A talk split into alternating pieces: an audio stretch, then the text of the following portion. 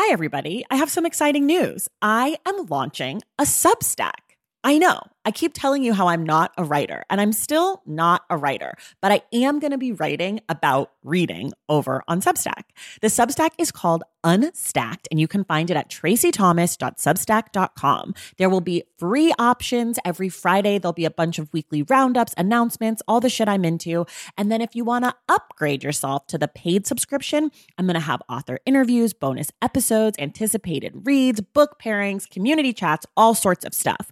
So if that sounds like something you'd be into, go to tracy thomas dot substack dot com and join Unstacked. And of course, I've got a special offer for you. If you go to tracy thomas dot substack dot com slash the stacks ten, you get ten percent off your first year membership of Unstacked. You have from now until April fourth to redeem. Again, that's tracy thomas dot substack dot com slash the stacks ten for ten percent off Unstacked. Okay, that's enough. Let's listen to this episode.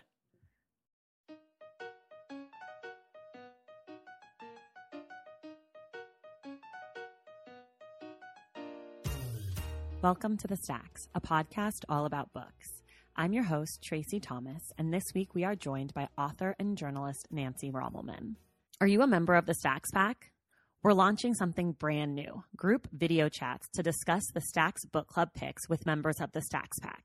So go join today and be a part of these awesome discussions. We're starting next week with our first chat about Bad Blood by John Carreyrou. It's super easy, so go to patreon dot com slash the stacks and join our little conversation. Here's your weekly reminder to subscribe to the show wherever you listen to podcasts. And if you're listening through Apple Podcasts, please rate and review the show. All right, now let's get started. This week's guest is Nancy Rommelmann. She is a journalist and the author of a new true crime book called To the Bridge. And I'm very excited for you all to meet her. Let's do it.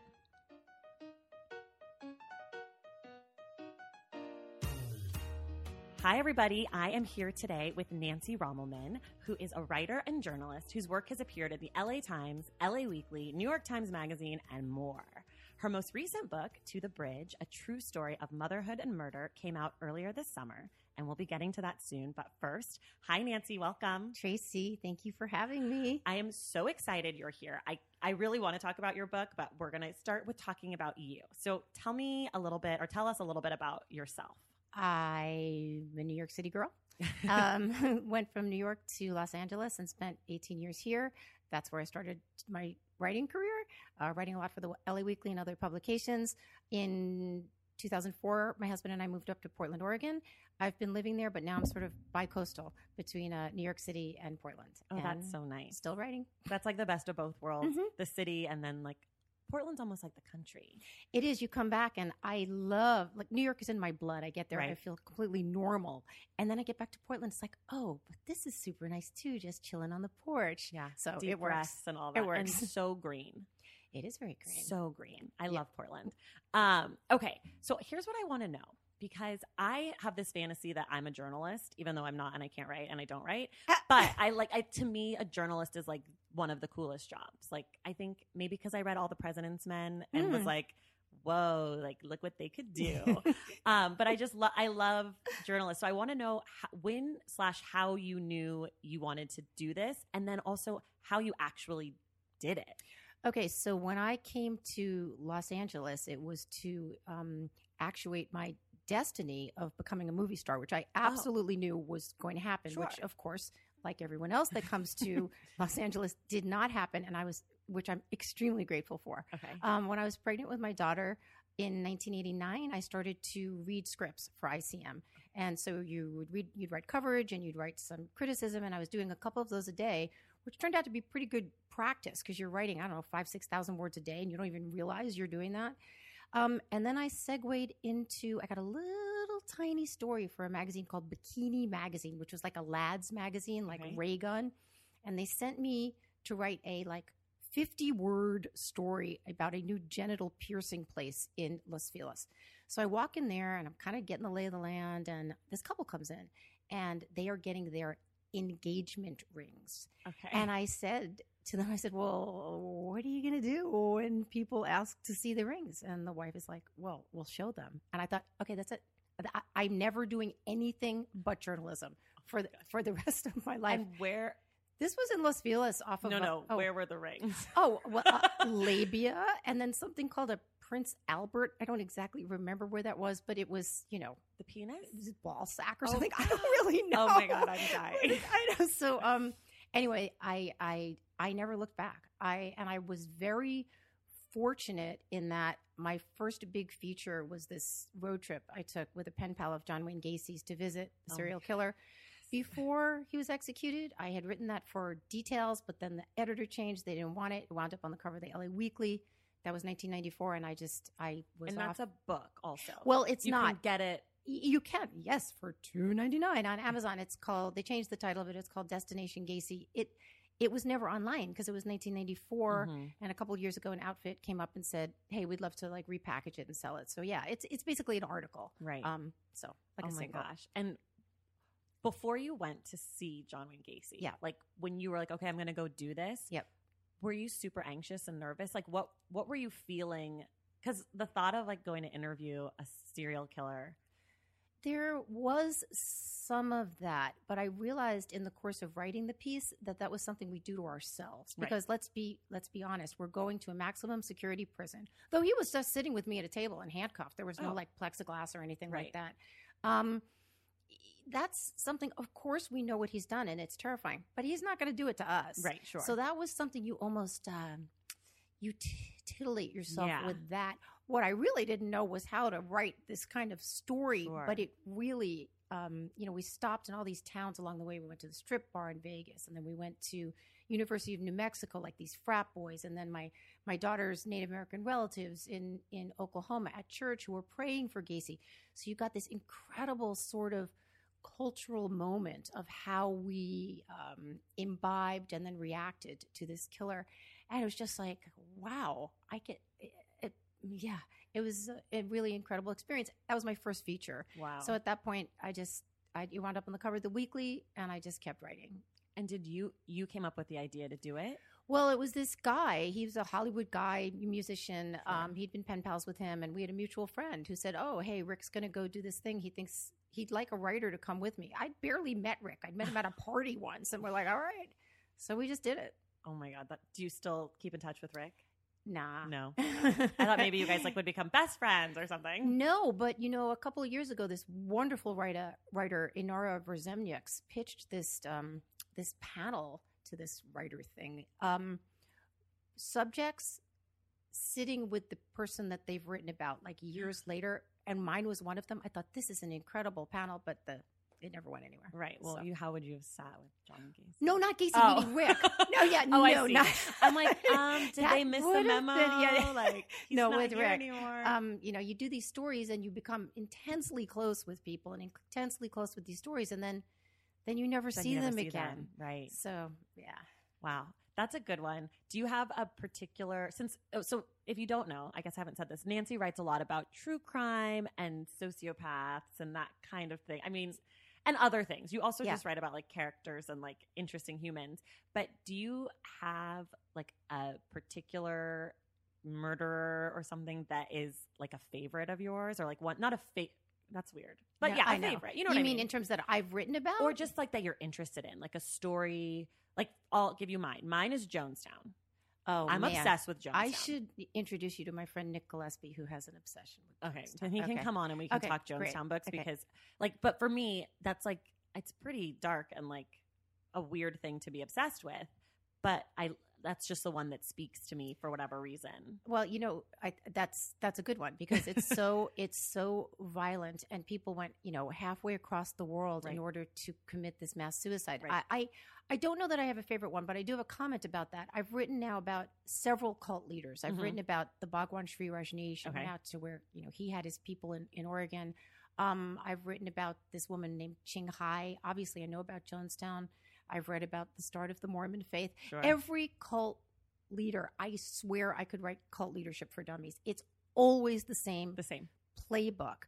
But Jim Jones was just super extreme. He was extreme. Yeah. And he was good.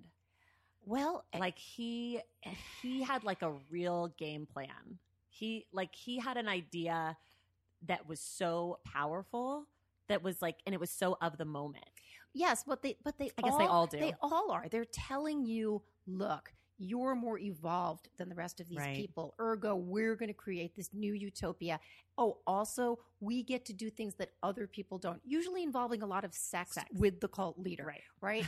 And so, but then you're also allowed to have sex. Oh, but you know, you're not really allowed to have kids or to see your kids. It's right. just, it's the same, it's the same thing. thing. It's happening right now somewhere. I, yeah. we, I guarantee you if we're talking two years from now, we will have spoken well, about the next yeah. one. Uh, well, yeah. I'm waiting. Yeah, I, I there's a podcast called Cults, and it's oh, two episodes, and the first one is like kind of about the origins, and then the second episode is about like whatever terrible thing they've done, and they're focused on like cults that have done terrible things, like not just cults that are. Well, is it I maybe guess, maybe the cults that don't do terrible things just, just haven't done out them yet, yeah, or haven't or, done them we're yet? We're not there yet, but yeah. it's really good. And they there's also that one that's called Heaven's Gate, which was about um, um I yeah such a good podcast. If you haven't listened, I haven't. Oh my god, it's I just so want to give up the rest of my life and listen to podcasts about cults forever. yeah, cults and politics. Yeah, yeah it's, that's like my wheelhouse. So I'm so glad you're here. Okay, I do want to talk. Oh, I do. Okay, well, before we get to your book, yeah. one more thing. You wrote a modern love story. I did. For the New York Times. I did. About you, your husband, your ex-husband or ex-partner? My ex-partner. Ex-partner. My daughter's the, dad. Yeah. The yeah, father yeah, yeah. of your daughter. Yeah. And he, tell tell us about it. So, so amazing. Um, Tim and I, this is my daughter's dad. You know, we, we split when my daughter was not even three. She's twenty-eight now. But we've always remained super close. And he moved to Portland a couple of years ago. And like he hangs out. We watch the Trailblazers games. And he's right. just a nice guy. And He we were going. He stays in our house when we go on vacation, mm-hmm. and he was like sitting across the counter. I'm like, dude, what's that thing on your neck? And it was kind of swollen, and we're like, maybe it's this. And when we came back a week later, it was bigger. And he was, you know, he's a Native American guy, kind of has a mistrust of, you know, white Western medicine. Oh, I'm going to use cannabis oil and all this. And I'm like, Tim, I mean, it's growing like before your right. eyes. Turns out, stage four H P V related tumor in his neck, um, and he he. was kind of living in a super shitty place. Oh, it's just okay. okay. I swear okay. all the time. Okay. It's my um, identity. Place like just had a kind of room in a rooming house, and we have a nice place, and he moved in with us, and he, he lived with us for a year while he went through treatment. And I mean, he was a very, a very, very, very sick wow. man. And I, I actually didn't know um, if he would make it, and he almost didn't, but he did. And so um, I always thought this would make a pretty good modern love. And um, they bought it right away and yeah. ran it pretty fast. And I, it, it turned out pretty well. It's so amazing. Yeah. I, I will link to that in the show notes and everything oh, else that we talk about. I link yay. to everything in the show notes. It was here, last so. October, I believe. Yeah, October. I read it. I read it twice now since oh, I found out you were coming you. on the show. But it also like went viral. Like I read it. I read it when it happened, uh-huh. like when you when it was posted, and then I read it again two more times. I didn't realize that you were the same. I was like, oh, that's the Maybe same Maybe that's person. the same Nancy Rommelmann. Yeah. yeah, but it's really, it's an interesting story. Do you feel like, I mean, obviously something like that changes you, but do you, or changes your relationship with the people around you, or, you know, you find new depths when you go through something terrible? Um, my mom had said to me, well, you know, that's really, it's really unusual that, you know, you had him staying with you and blah, blah. I was like, actually, no, Mom. You know how many times I've heard this now? People are like, yeah, my mom and dad did that, or I did that with right. my ex-wife. I think, you know, I've I've written I've written a couple stories about sort of the death industry mm-hmm. in my career. And a number of years ago, I just decided, you know what, I, I'm going to get good at this stuff if I can, because you've got to be useful. Like you can't go in your closet and cry. You can't pretend that this is not happening. You're not going to be of use to anybody. Right. So I just try to like you marshal your forces, and it is amazing. I'm going to start crying.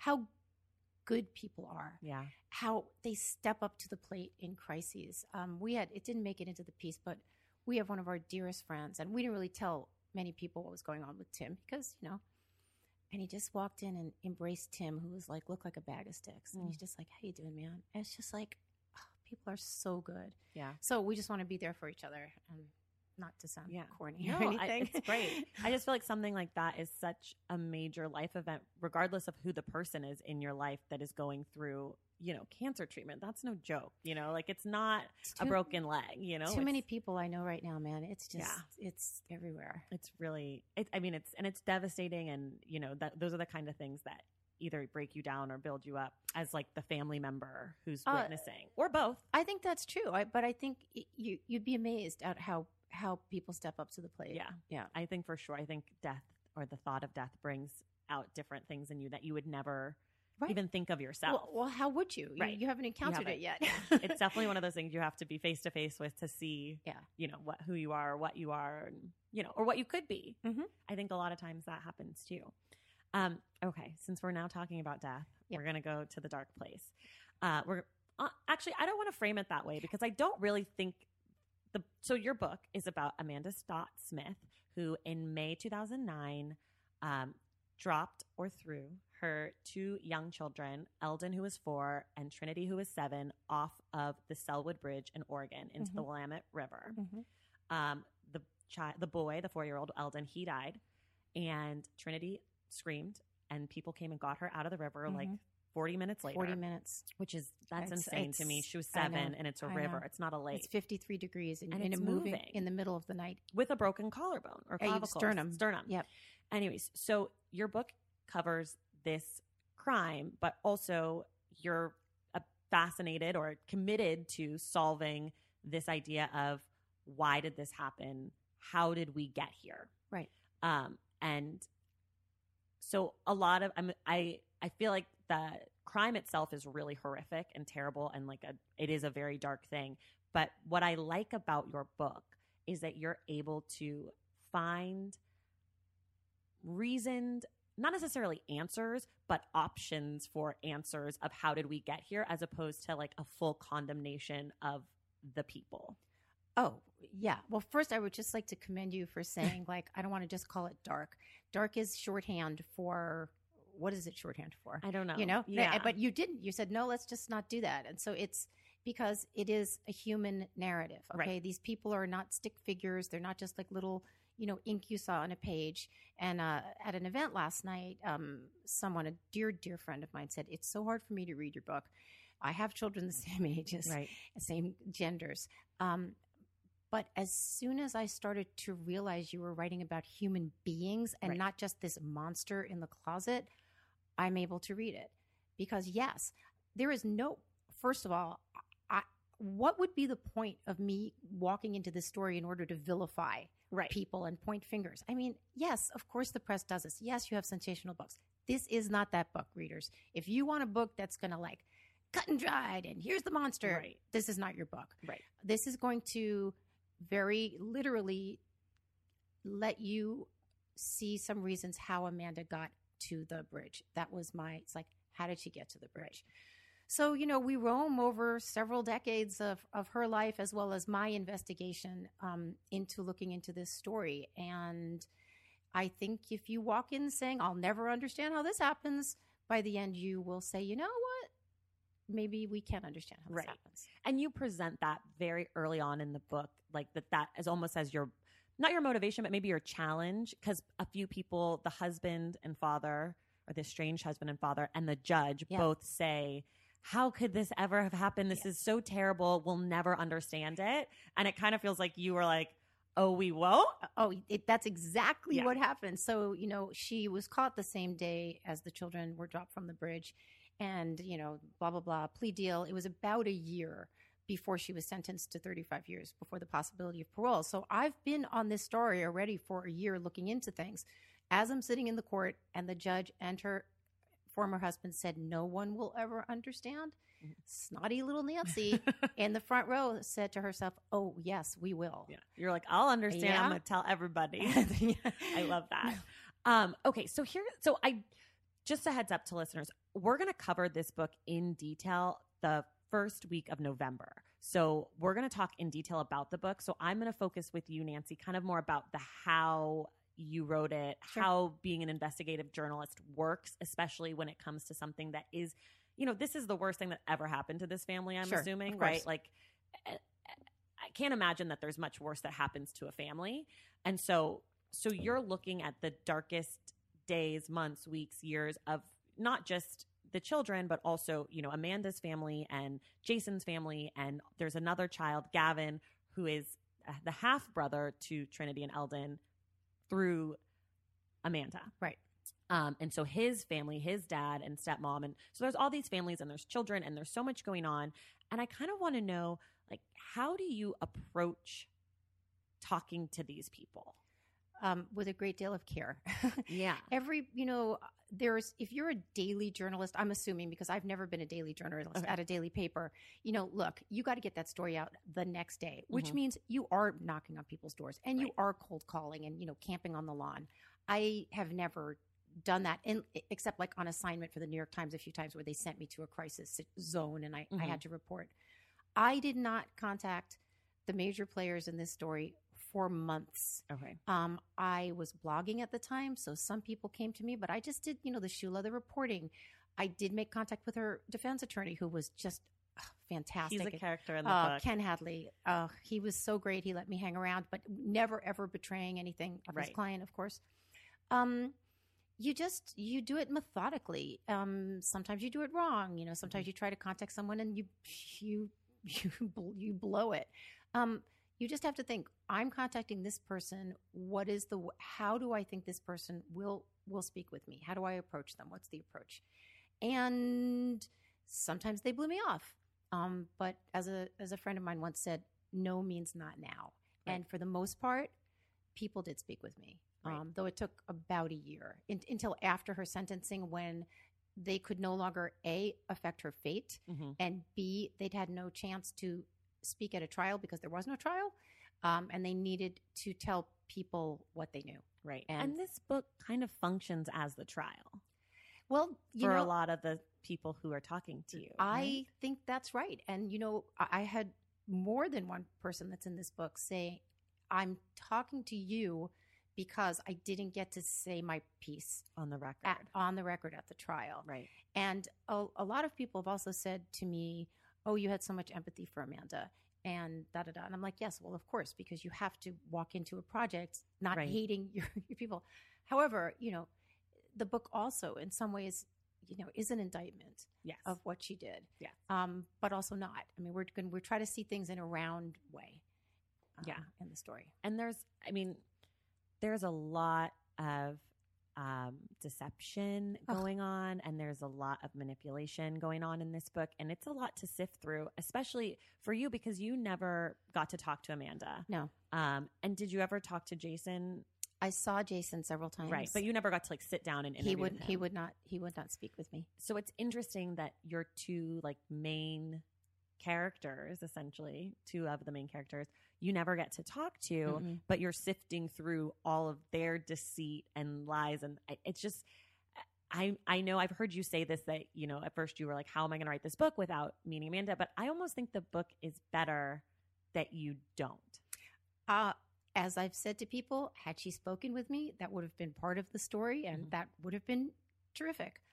That she didn't is also completely fine with me.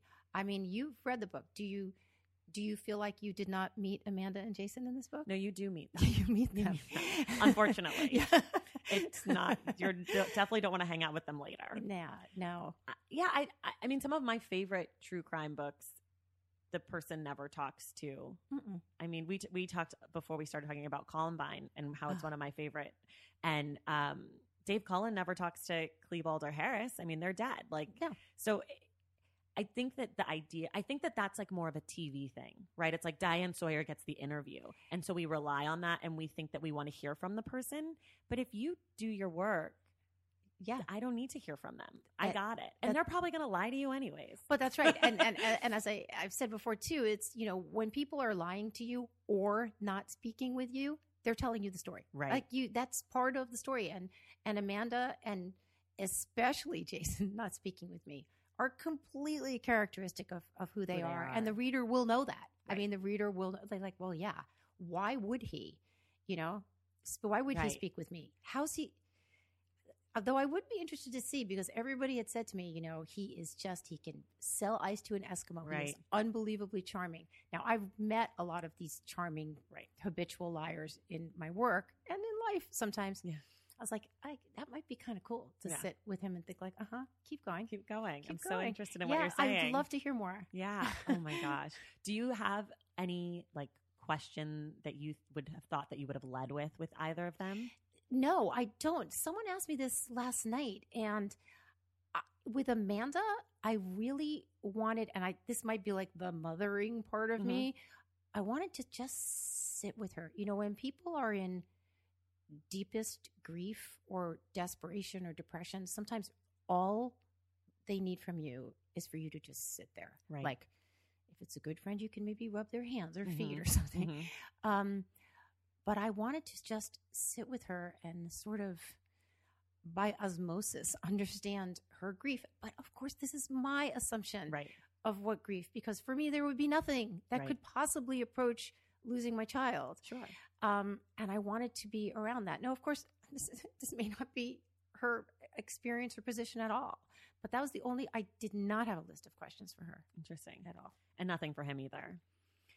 Well, probably at the time during the writing, you know, you like, have. So yeah, tell me about those five hundred thousand pills that you packed in the diaper right. bag coming That's over the from one Mexico. That I want to know about. Yeah, but, but he, come on, he right. would never. And it, Eldon's name. That's the question oh, that I would have been like, man, my guy. We won't give that no, up we now. Won't, we'll we wait for you guys won't. to read it. But honestly, there's a moment in this book where you're like, I'm, I might have to throw up right now because that's the sickest thing I've ever heard. Yeah, it's on my road, and we're not going to say what it is. At one point I had in the book, it wasn't there anymore. It was like certain missiles had been preemptively set yes. to go off to cause the maximum amount of pain and humiliation. Yeah. Like maybe, obviously, four and a half years earlier, yeah. those missiles yeah. had been set. And it's even like, earlier than that, too. And even earlier yeah. than that. Oh, my gosh. Yeah. Y'all, this book is really crazy and amazing, and just the people – I mean, that's also part of it. It's like you you hear about this story and you're like, I want to know who these people are, because you can't imagine when you hear it that you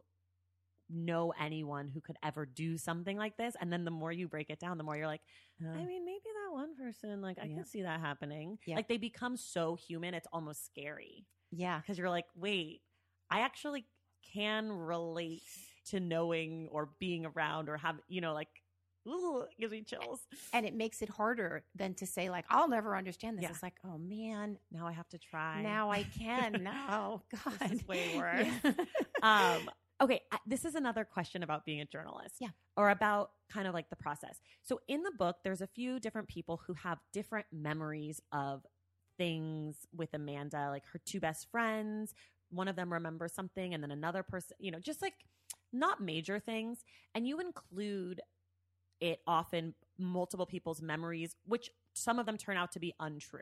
Mm-hmm. And I've always wondered, and this is probably just for you and it's different for other journalists, how do you decide what things that are not necessarily true to include and what things to edit out um, to tell your story? Does that make sense? Yes, it okay. does. So everybody, you know, the old, the old movie Rashomon, five people see a crime, they all have seen a different right. crime. Everybody's experience is going to be different. It depends, you know, Amanda's grandmother is not going to be the same as, you know, Jason's, that's her, her former husband, you know, drug buddy. Right. It's not going to be. Right. Um, you're, I'm not just telling you, hopefully, if I did my job right, the story of Jason and Amanda. We're, we're, we're, it's the people that surrounded them. Sure. And so if this guy is being a little cagey, but he's telling me this story with like a whole bunch of energy. And, you know, we're going to keep that in there because right. now you know a little more about him because you've seen other things in context. So now you know about him. It's like, oh, hey, how how good do I feel about what Ryan Barron is saying about Jason? Because, you know, you just – it is a process. I mean, I've had, you know, five thousand pages of notes. You're not going to sure. just throw it all into a book. Sure. You just um, – you hopefully – you just keep taking things away and you just try to make it as clear as you can.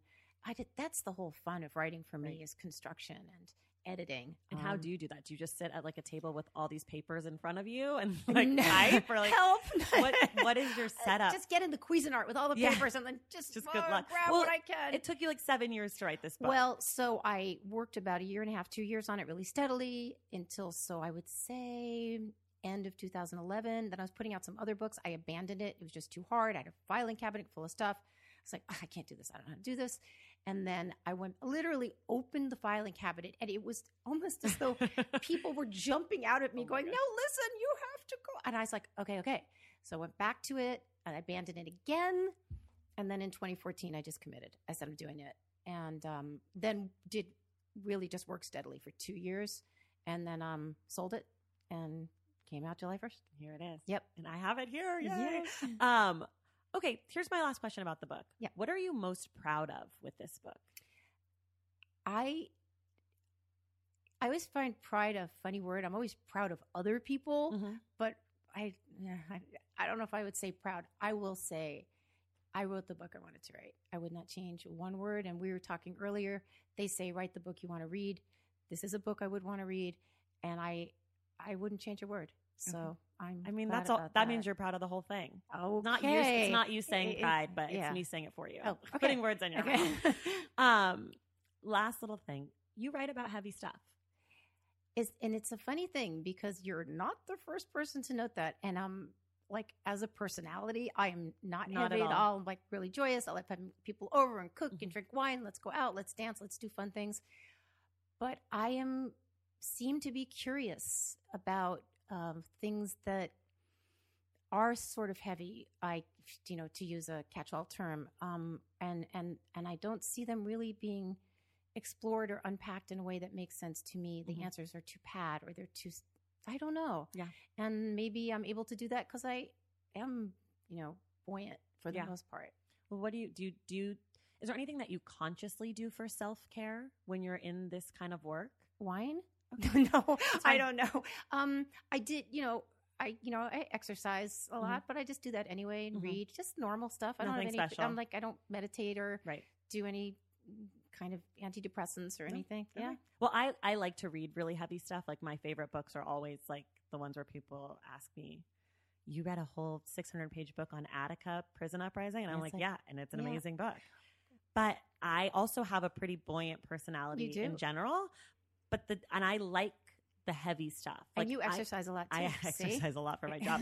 uh, and I also eat French fries, but I don't do mm-hmm. anything else. I, I mean, reading these stories for me is self-care. Like I, I feel like, I, for me, when I can cozy up with like a really, you know, something that is other people are like, how could you ever? I mean, I read your book in like a day and a half. I couldn't put it down. It exactly the like the perfect mix of the darkness and the understanding, the compassion. Like there's a lot of empathy for all the people in this mm-hmm. book.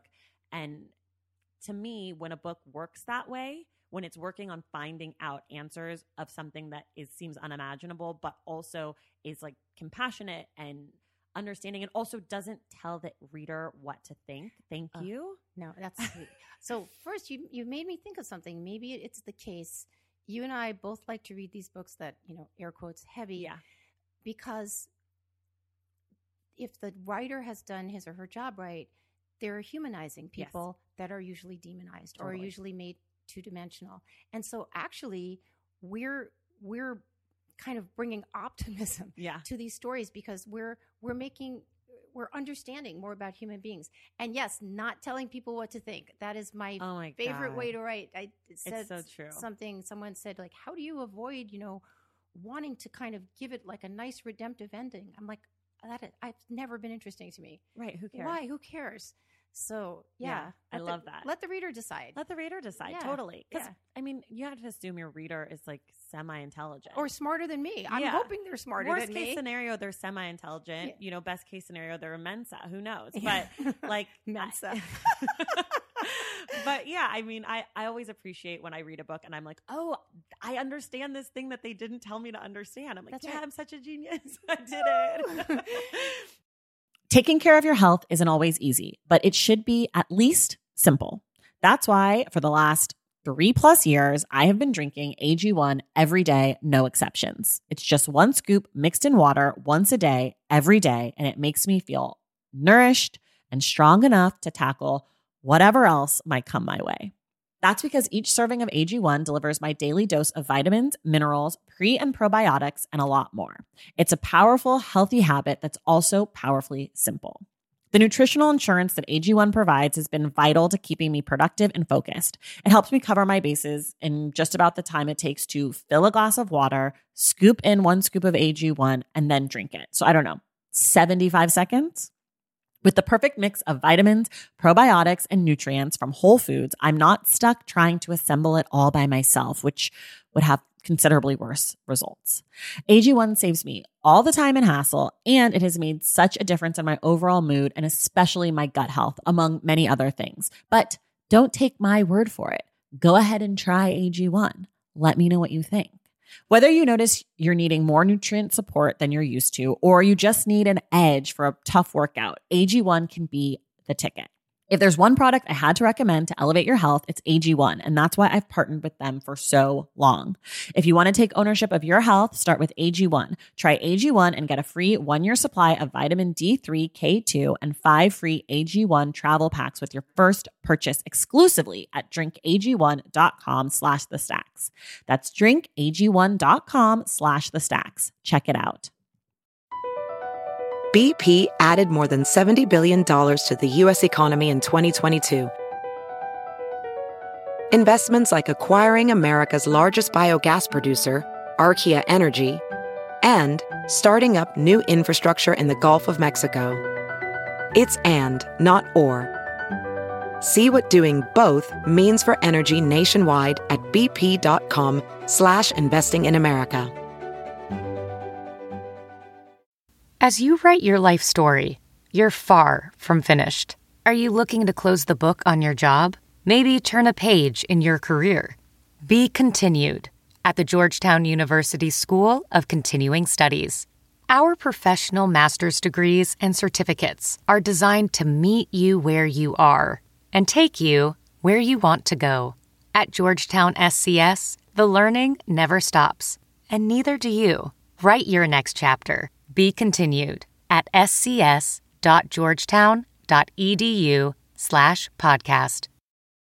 I, I want to move on to the book portion sure. of this podcast, even though this has all been books anyways. Um, so tell me two books you love and a book that you hate or okay. dislike. I know authors don't like to say they hate books. Well, I, I okay, hate. good. I'm I not, love I'm not going to have a trouble books. with okay, the hate. Great, great, okay, great. The two books I love is are, one is Wanderer by okay. Sterling Hayden, who's the actor. Um, he was really more famous in like the sixties. People, if you've seen The Godfather, okay. you will remember him as like the police chief that's shot in the throat in that I've restaurant by Al Pacino. Godfather. Anyway, it's a it's a memoir of him and like escaping from Hollywood and taking his kids out on the ocean. It's just it's a brilliant book. Okay. I I love this book, and um, uh, Shot in the Heart by Michael Gilmore about uh, his brother Gary Gilmore, who um. was also, you know, committed murder in Oregon. There's a lot of overlaps with his story, and not Amanda so much, but another murderer in the book that you read about, the the guy that in my book about the triple, the guy, the, the meth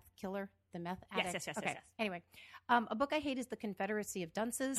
Me uh, too. That's my oh, brother's favorite book, and I put I it down. I don't. Okay, so this came out, I don't know, I was in college or something, and everybody was reading it. You know, it was like, oh, the and of course it was a sad story. He had committed suicide. His mother got it published. I tried to read this book four or five times, and I would get to page like whatever fifty-three. I'm like, I am so done. So done. So no. Oh my God. I'm yeah. so happy no. you said that. My okay. it's my brother like, you have to read this book. And I got it. And I was like, this is Can't not do good it for me. Okay. Um, what's the last great book you read? The last great and I really agonized over this because I I I read a lot of really good books. Mm-hmm. The last great book I read was uh, Barbarian Days by William Finnegan. I don't know that. Tell he me. He is a writer for The New Yorker. He writes um, from various war zones and pretty really good long narrative features, um, but it's about his life as a surfer from the time he was a very young boy. It's it is a magnificent book, mm-hmm. and I had a chance to meet him last year, like shake his hand. I was like, a, I was like, had a schoolgirl crush. I was like, hi. Anyway, it's really good. Do you like when when people fan out over you as an author? I, it hasn't happened that much. I don't even I'm know. I'm fanning out over I you. don't even know what to do. I just like want to smile and hug you and talk to you. Yeah. Like I, I, yeah, let's see. I don't know. It's, I don't know. I, I've been, I was nervous before you got here. Oh, I was like, oh my God, Lord. I'm going to meet Nancy Rommelmann. No. And like, because no. I loved your book so much. Well, I feel like when you write a good book, people like want, I like just want to like sit next to you and hold your hand and be like, can we be friends? Because I'm into you. Well, so this book, you know, is definitely the biggest. Like I, I have like four other books on Amazon and mm-hmm. like they have a total of like thirty comments and maybe they've had two hundred readers like combined. Right. So this is obviously the first time that things are kind of fulminating. And so I hope to meet more people. It's been amazing so far, the people I've gotten to meet yeah. because of this book. It's yeah. just a beautiful thing. And oh, well, more- so if you if you read the book and you meet Nancy, fan out over her so she can tell you yeah. if she likes it or not. yeah. So then I'll know. I'm a big fan of telling people when you like something that they've created ever since I started making this podcast. Oh, I am too. Because I'm like, like I went to a restaurant the other night and I was like, the pastry chef brought us our entree, or no, the chef brought us our pastry. And I was like, this is the greatest restaurant. Like, so good. I just, and like, I was like almost crying. And I was like, why am I so weird now? Uh, I, so I don't really know that I do this deliberately, but apparently every time I see or meet someone, I'm like, oh my God, I love your hair. Or look at your blouse or look at the pastry. And someone said to me, oh, you do that to, I don't know, to open the door. So I was like, no, I do it because I think it. I like you know, the shirt. I, I see every. I just I just see it. You just yeah. want to be around it. Totally. So I, I'm into it. Yeah. Um. What are you reading right now? I am reading a book. I mentioned my friend Nick Gillespie the other day. He's with Reason dot com uh, and Reason Magazine, and he was comparing my book to a book of Errol Morris's called A Wilderness of Errors, where who where he's looking at the Jeffrey McDonald murder case, which took it, took place pretty famous and. Fayetteville in nineteen seventy, his wife and two young daughters were found murdered, and he was uh, accused of it. So a lot of books came out about this book. Okay. So I'm reading that now to try and figure out. I'm I'm liking it, and I'm also internally arguing with him okay. in my head. Is this the book that inspired the the Janet Malcolm? Yes. Okay. I it is, know. And it was the yes. So she the, wrote the journalist, journalist and the, the murderer, murderer, which was about the um, Joe McGinnis book about the. Okay. The, the murder. Anyway, yeah. Right? Layers on See layers. See how this stuff happens. Yeah. yeah, so I'm reading that now. Um, do you read more than one book at a time or just one? You know, it's been a little weird with the my book being released. I've had sort of a short attention span, mm-hmm. but usually I am reading more than one book at a time. Like I have a book I read in the mornings when it's super quiet and mm-hmm. I'm by myself. Um, and then I'll have something else by the bed, and then I'm listening to something in the car. But I kind of would like to read one book. And then I'm also reviewing books, so sure. I kind of would like to read one book at a time. I think I'd get more done. Yeah. yeah. I'm a one book. I call it a one book pony. I'm going to try. I'm going to try. Um, okay. Good. Let me know how it goes. Okay. Um, what are some books that you're looking forward to reading? I, whatever Catherine Boo writes next. Um, oh, so, I've heard you talk about yeah, her before. So she is the author of um, Behind the Beautiful Forevers, which I was asked to review. And then I was asked to interview her. And you asked if I'm ever surprised or like fan yeah. or whatever. I'm always surprised when big authors I meet already know my work. Yes. I'm like, how and how?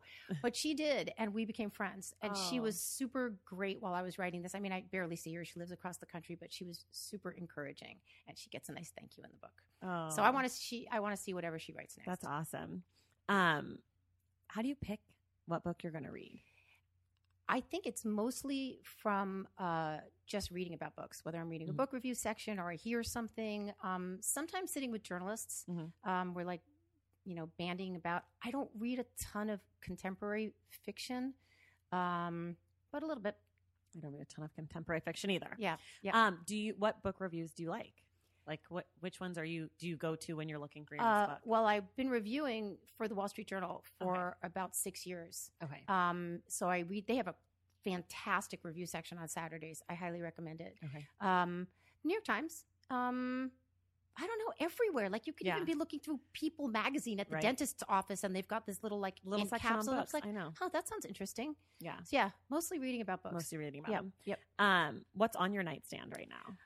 So uh, after I pulled off all the old copies of The New Yorker, okay. um, uh, oh God. You and my husband both. Oh, uh, man, it's like I love it, but it's like it's here again. Oh, I know. I it's like how will I get through it? The last he, seven issues. His parents' house is just full of New Yorkers, like everywhere. I'm like, this is from like six months ago. I know. um, I have a book called The Reckonings by uh, Lacey Johnson. Um, it's a book of essays. I had reviewed her truly har- harrowing previous book, The Other Side, for the Wall Street Journal. And um, got an advance copy of this, and so far it's terrific. I have something called The Landmark Julius Caesar, which I have yet to crack open, and I really don't have any idea how it wound up on my nightstand. Um, I have Robert Moses's The Power Broker, uh, which is, you know, it's a doorstopper, and um, but it's it's really good. And I'm from New York City, so that's interesting. I have a, a French easy reader Histoire à lire le soir, which I said I'd read so I would learn French. And, of okay. course, you know how that's going. Yeah. It's, it's not. Sounded good. Yeah. And then I've got this book. I, I don't ever really read, like, the, um, what do they call them, trade paperbacks, like the mm-hmm. kind you see at the airport and yeah, stuff. Yeah. But someone wrote about this book, a friend of mine, called The Passage by um, Justin Cronin. And, like, the next in the series had come out, and he's like, it's just incredible. So I picked up The Passage, and it was really good. And so I bought the next one, and it's called The twelve. And I keep forgetting about it, mm-hmm. but every time I pick it up and read like twenty pages, I'm like, man, this has got some velocity, and it's scary, and it's kind of like Stephen King-like and apocalyptic, and it's fun. Oh my God, I love that. Yeah. That's awesome. Yeah. Um, what's a book that you like to recommend to people? I love a book, um, fiction, a book called In the Valley of the Kings by Terrence Holt, which has been way, way underread. Like okay. It's got like seven comments on Amazon, and I'm one of them. It's one of the best. It's the kind of fiction I like, which is kind of spooky. Okay. I don't mean spooky like Stephen King spooky. I mean like, okay, I, I put out a book of short stories, and I, there's a little similarity, I think, okay. right, between that. And then um, nonfiction, earlier this year, I read Being Mortal by oh, Atal Gawande, and I was blown away. And I think everybody should read it because yeah. guess what? Everyone's going to die. Sure. And um, it's just really useful information and really well done. I love him. Yeah. Like, he's yeah. really great. You know, so Amazon and like some other oh, big companies oh, are like yeah, yeah, baby. starting a medical something and uh-huh. he's like in charge uh-huh. of it. I, my husband is a doctor and he works at Kaiser, and he's okay. like, I think I'm going to lose my job soon. I think we're all going to be out of business, well, whatever Amazon and well, Atal Gawande are working on. He can go work. Yeah, it's, it's, it's Warren Buffett. Yeah. Uh, maybe Bill Gates and and Jeff Bezos, and they brought in Atal Gawande to head this up. Hey, man, I'll do it. Yeah. A better way to have healthcare? Sure, certainly. Hello. Uh, he has that book, uh, Checklist Manifesto, and it's all about like the power of checklists, specifically in medicine, but also like pilots use them and this and that. And I read that. It's the first book I read of his, and I was like, oh my God, I'm obsessed with checklists. I was already, but like if you can make a checklist an interesting book, every like day. you're, I, yeah. you're, I, yeah, yeah, I'm obsessed yeah. with you. I'm obsessed with, I think you're perfect. Um, what's a good book that someone recommended to you? So my best girlfriend is Deborah Reed. She's a novelist. She's okay. got about seven books out, and um, she has recommended two books to me, both of which I loved. Okay. One was Life After Life by Kate Atkinson. Okay. That's a novel. I loved it. And then a book called City of Thieves. Oh my God. Oh my God. Oh my, by D- David Benioff. Oh, oh my oh. God.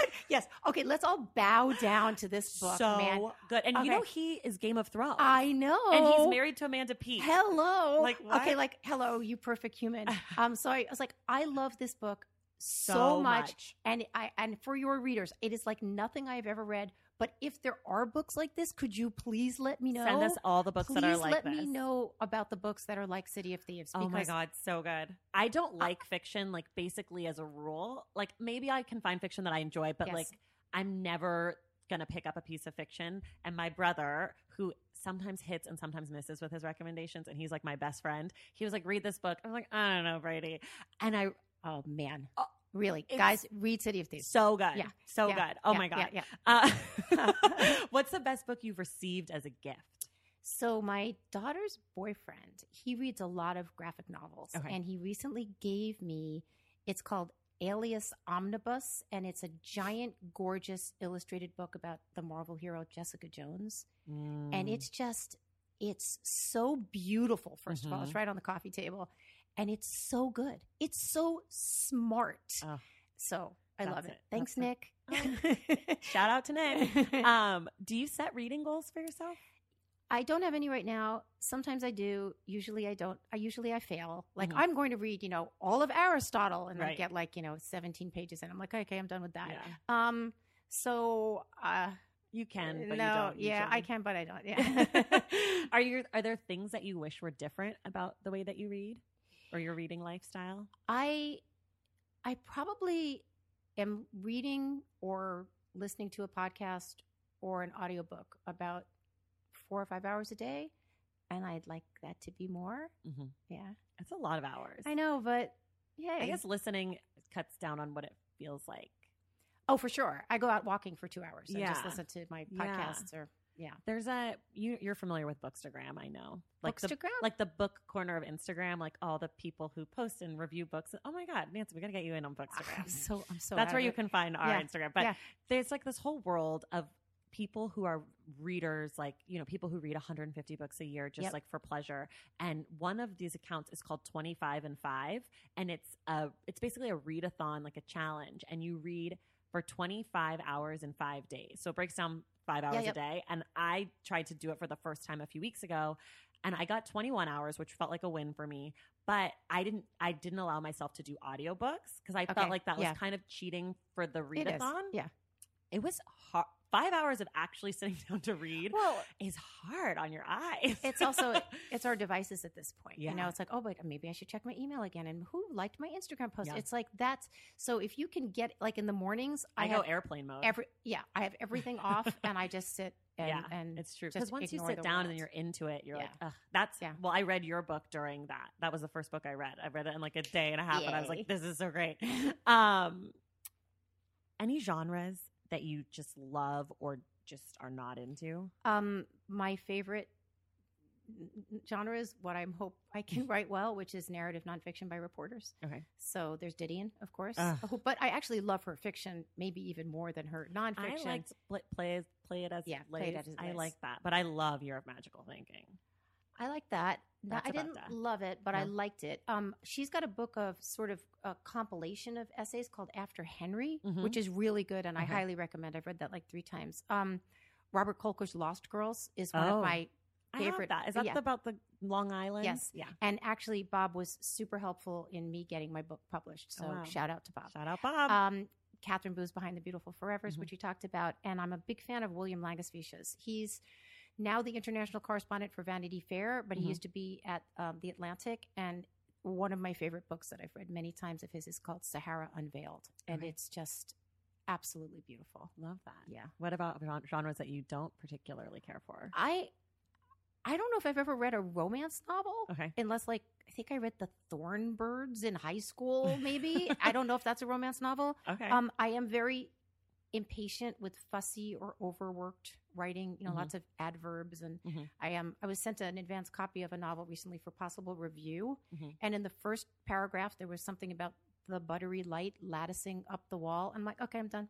Mm-hmm. I can't, I can't, I don't, I, can't. I don't care. I don't yeah. care about your pretty words. Yeah. Tell I'm me, with you. Tell me a story. Yeah. I'm with you. Yeah. Um, actually, I meant to ask you this about your book. So there's a moment in your book where you're talking about fireworks.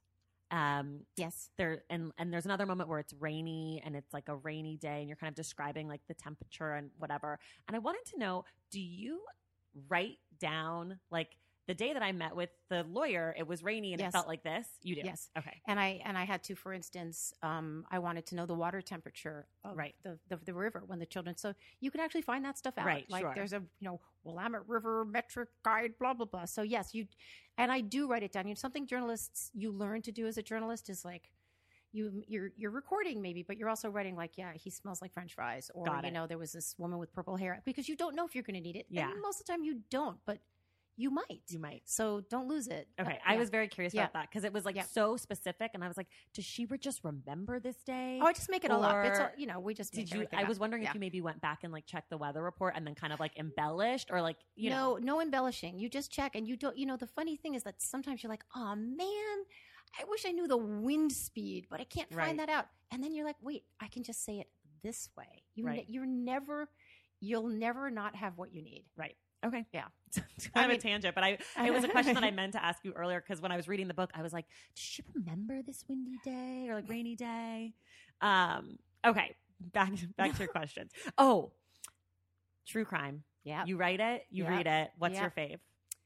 I'm basically asking you for recommendations. This was almost uh, that it, it that is so hard, but I think I'm going to say a book called The Adversary okay. by Emmanuel Carrère, which I've now read, I think, three times. So you do reread. You're a rereader. I, well, uh, you know, I guess I am, um, but I not a lot. I mean, it has to be really good. Yeah, like or I reread uh, the Carrère. I read it twice just for pleasure over mm-hmm. my lifetime, and then my editor and I were talking about him that we both loved this book, and I thought, let me reread it now while I'm writing mine. Yeah, and actually, there was a lot of overlaps with the main character in that book and one of the characters who I shall not name in my book.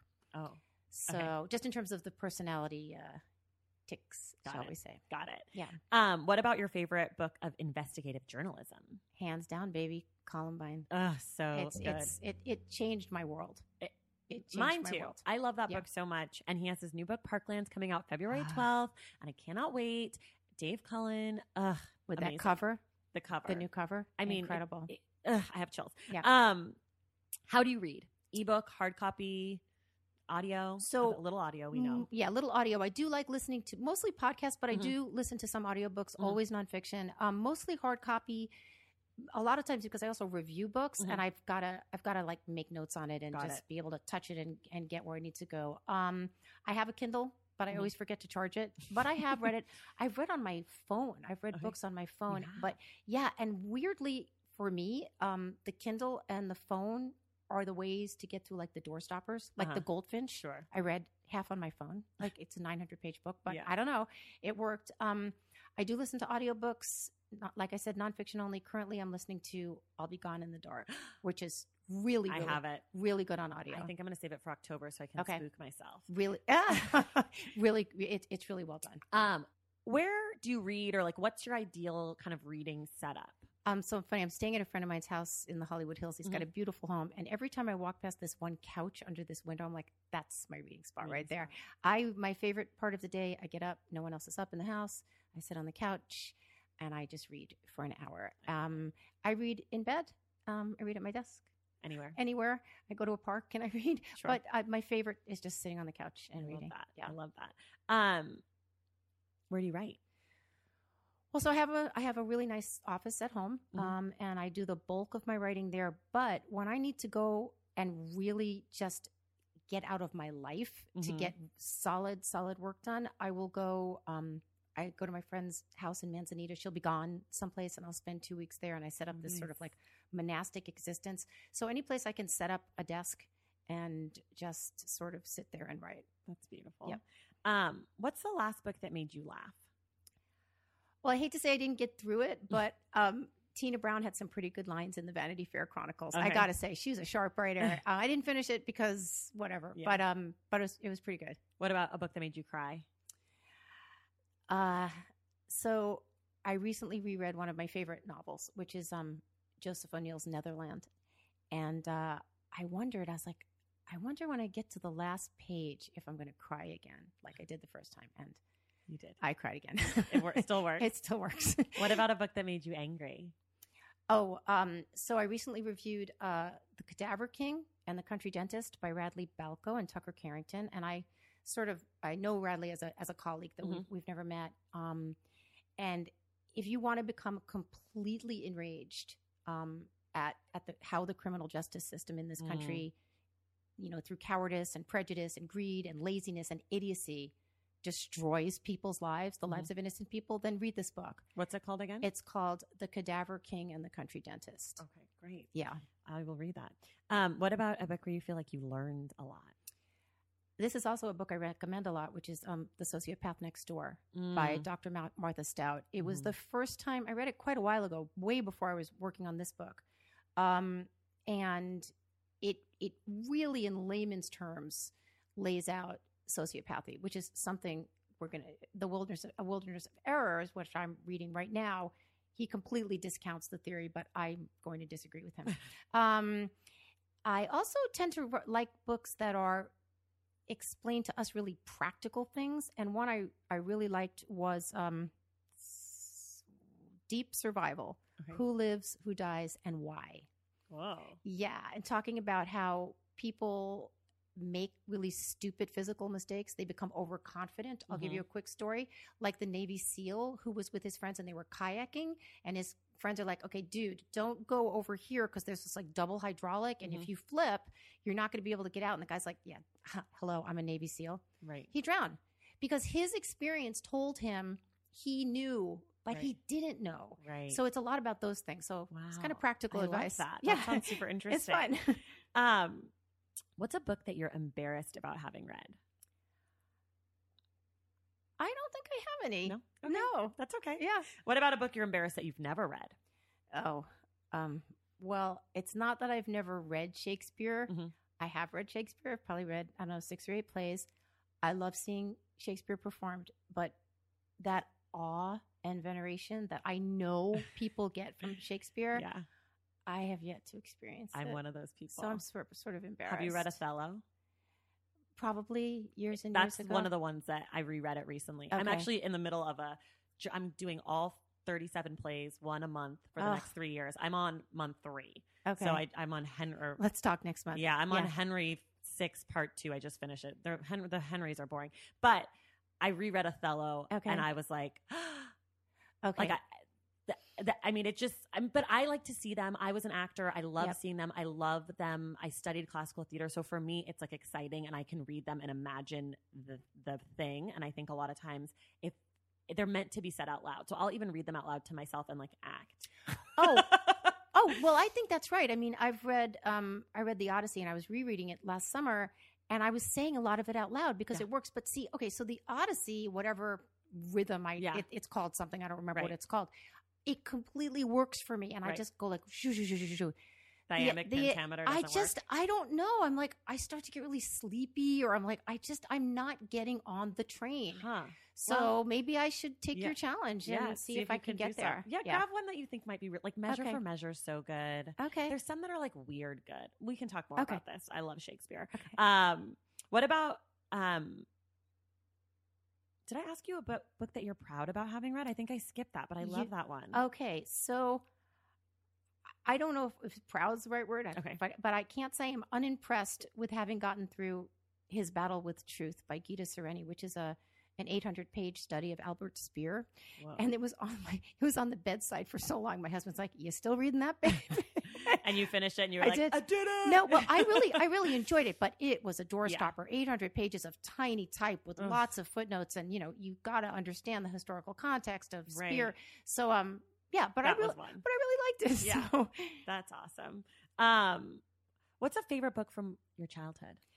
You know, this is something, I have a daughter, and I can't believe I didn't read these to her when she was little. There's a book called, a series of books called All of a Kind Family, and it's about mm-hmm. these five little sisters living in the Lower East Side, like at the turn of the last century. They're Jewish, and the holidays, and they're just their family and what happens in the neighborhood. And I just love them. I read them and read them. I, I never hear anything about them. I've never heard of them. Yeah. Well, there you go. What about a favorite book assigned in school? Uh, Edie by Jean Stein, about Edie Sedgwick. Oh. And I read it, and it was sort of a weird confluence of She was part of, Edie was like part of Warhol's factory. And uh-huh. so it was a weird yeah. confluence of me like having some sort of longing to be this sort of tragic downtown New York girl and being the person that writes about this sure. tragic downtown. But when I read that, I think at that point, even though I was still destined to be a movie star at that point, I think something clicked in my head about writing. Sure. So yeah. Oh, that's a good one. Yeah. Um, what would be a book that you would assign to high school students? So when my daughter and her friends, girlfriends, were sixteen, mm-hmm. I gave them two books. Okay. One was Mary Gateskill's Bad Behavior, which okay. is maybe my favorite book of short stories. Okay. And uh, Gavin de Becker's The Gift of Fear, which is basically about how to protect yourself. Interesting. And I think, you know, Mary Gateskill, The Behavior, is definitely you know, hypersexual and okay. depressive and odd. Depends on the school. And, yeah. And then The Gift of Fear. But I think the two of those together is pretty well-rounded education. So. You're set. Um, who would you want to write the book of your life? You know, I don't actively want anybody to do that. Would you that. write it? I've written things. I mean, you can go, again, you can go to Amazon and you yeah. can get a little twenty page memoir I wrote called The Queens of Montague Street, which is about me being a very okay. bad teenager. Um, no, I don't really have an interest in writing my life, and I don't have an active interest in anyone else doing it. However, if somebody wanted to, okay. go for it. Challenges out yeah, there. Yeah. yeah.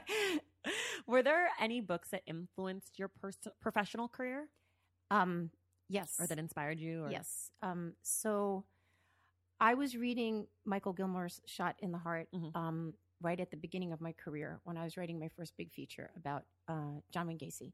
And I did not really know how to do this at all. And I uh, I was actually away with my mother and my daughter. My daughter was four at the time. and they went off to the beach every day. It was summertime, and I I, I locked myself in my bedroom and I read this book, mm.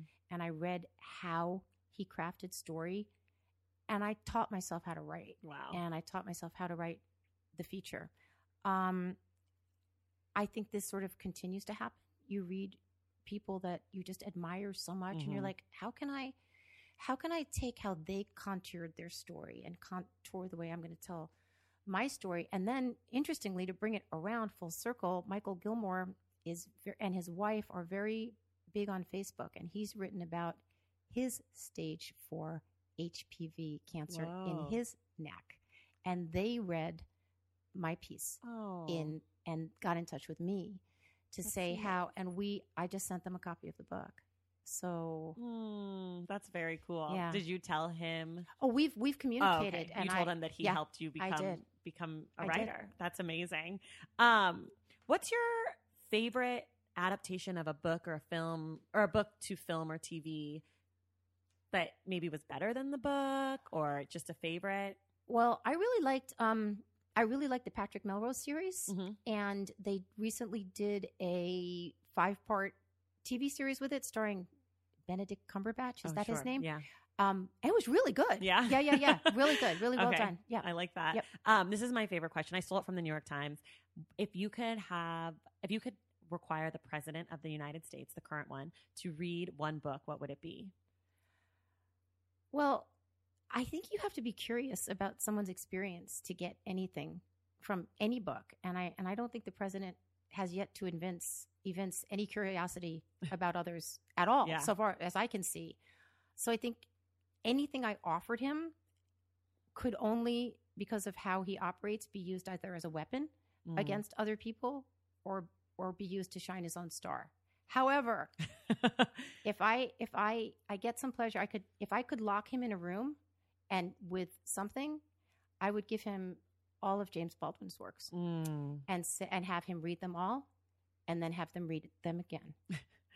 That's good. Yeah. You're not the first person to suggest James Baldwin for him. Really? You're not the first well, person. Well, he's maybe the smartest writer I've sure. ever read. And sure. and I I don't say this really because of, of race issues, though of course that's there. Mm-hmm. Mm-hmm. Um, it's just that he's so unbelievably smart, mm-hmm.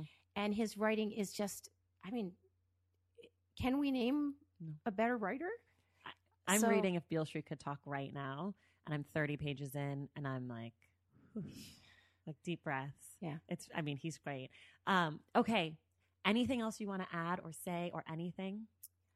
Um, my favorite writers? Oh, yeah, sure. Super quick. Uh, let's see. Um, J M. Coetzee. Okay. Love his novels. Um, Didion, mm. uh, Catherine Boo, Dave Cullen, Mary Gateskill. I guess we already talked we about talked them. About and I'm going to add James Baldwin and Raymond Chandler. Okay. Amazing. Yeah. Uh, well, so Nancy will be back next week. We're going to discuss w- a book that we both really like, which is Bad Blood by John Carreyrou. Carreyrou. Carreyrou. Um, it's about Elizabeth Holmes and Theranos. And get ready, y'all. It's going to be really...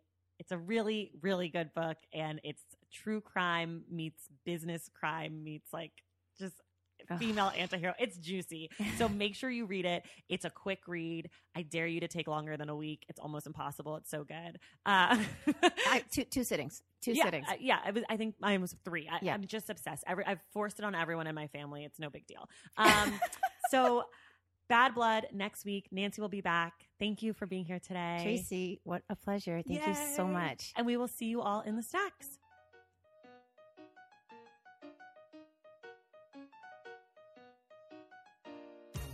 That's all for today. Thank you guys so much for listening, and thank you to our guest, Nancy Rommelmann. I'd also like to thank Little A for providing a free copy of Nancy's book, To the Bridge. Nancy will be back next week for the Stacks Book Club to discuss Bad Blood by John Carreyrou. Remember, you can join the Stacks Pack and be a part of creating this podcast and earn awesome perks by going to patreon.com slash the stacks and contributing as little as a dollar a month. Make sure you're subscribed to this show wherever you get your podcasts. And if you're listening through Apple Podcasts, please rate and review the show. Our graphic designer is Robin McCright. Our theme music is from Tegirigis, and this show was created and produced by me, Tracy Thomas.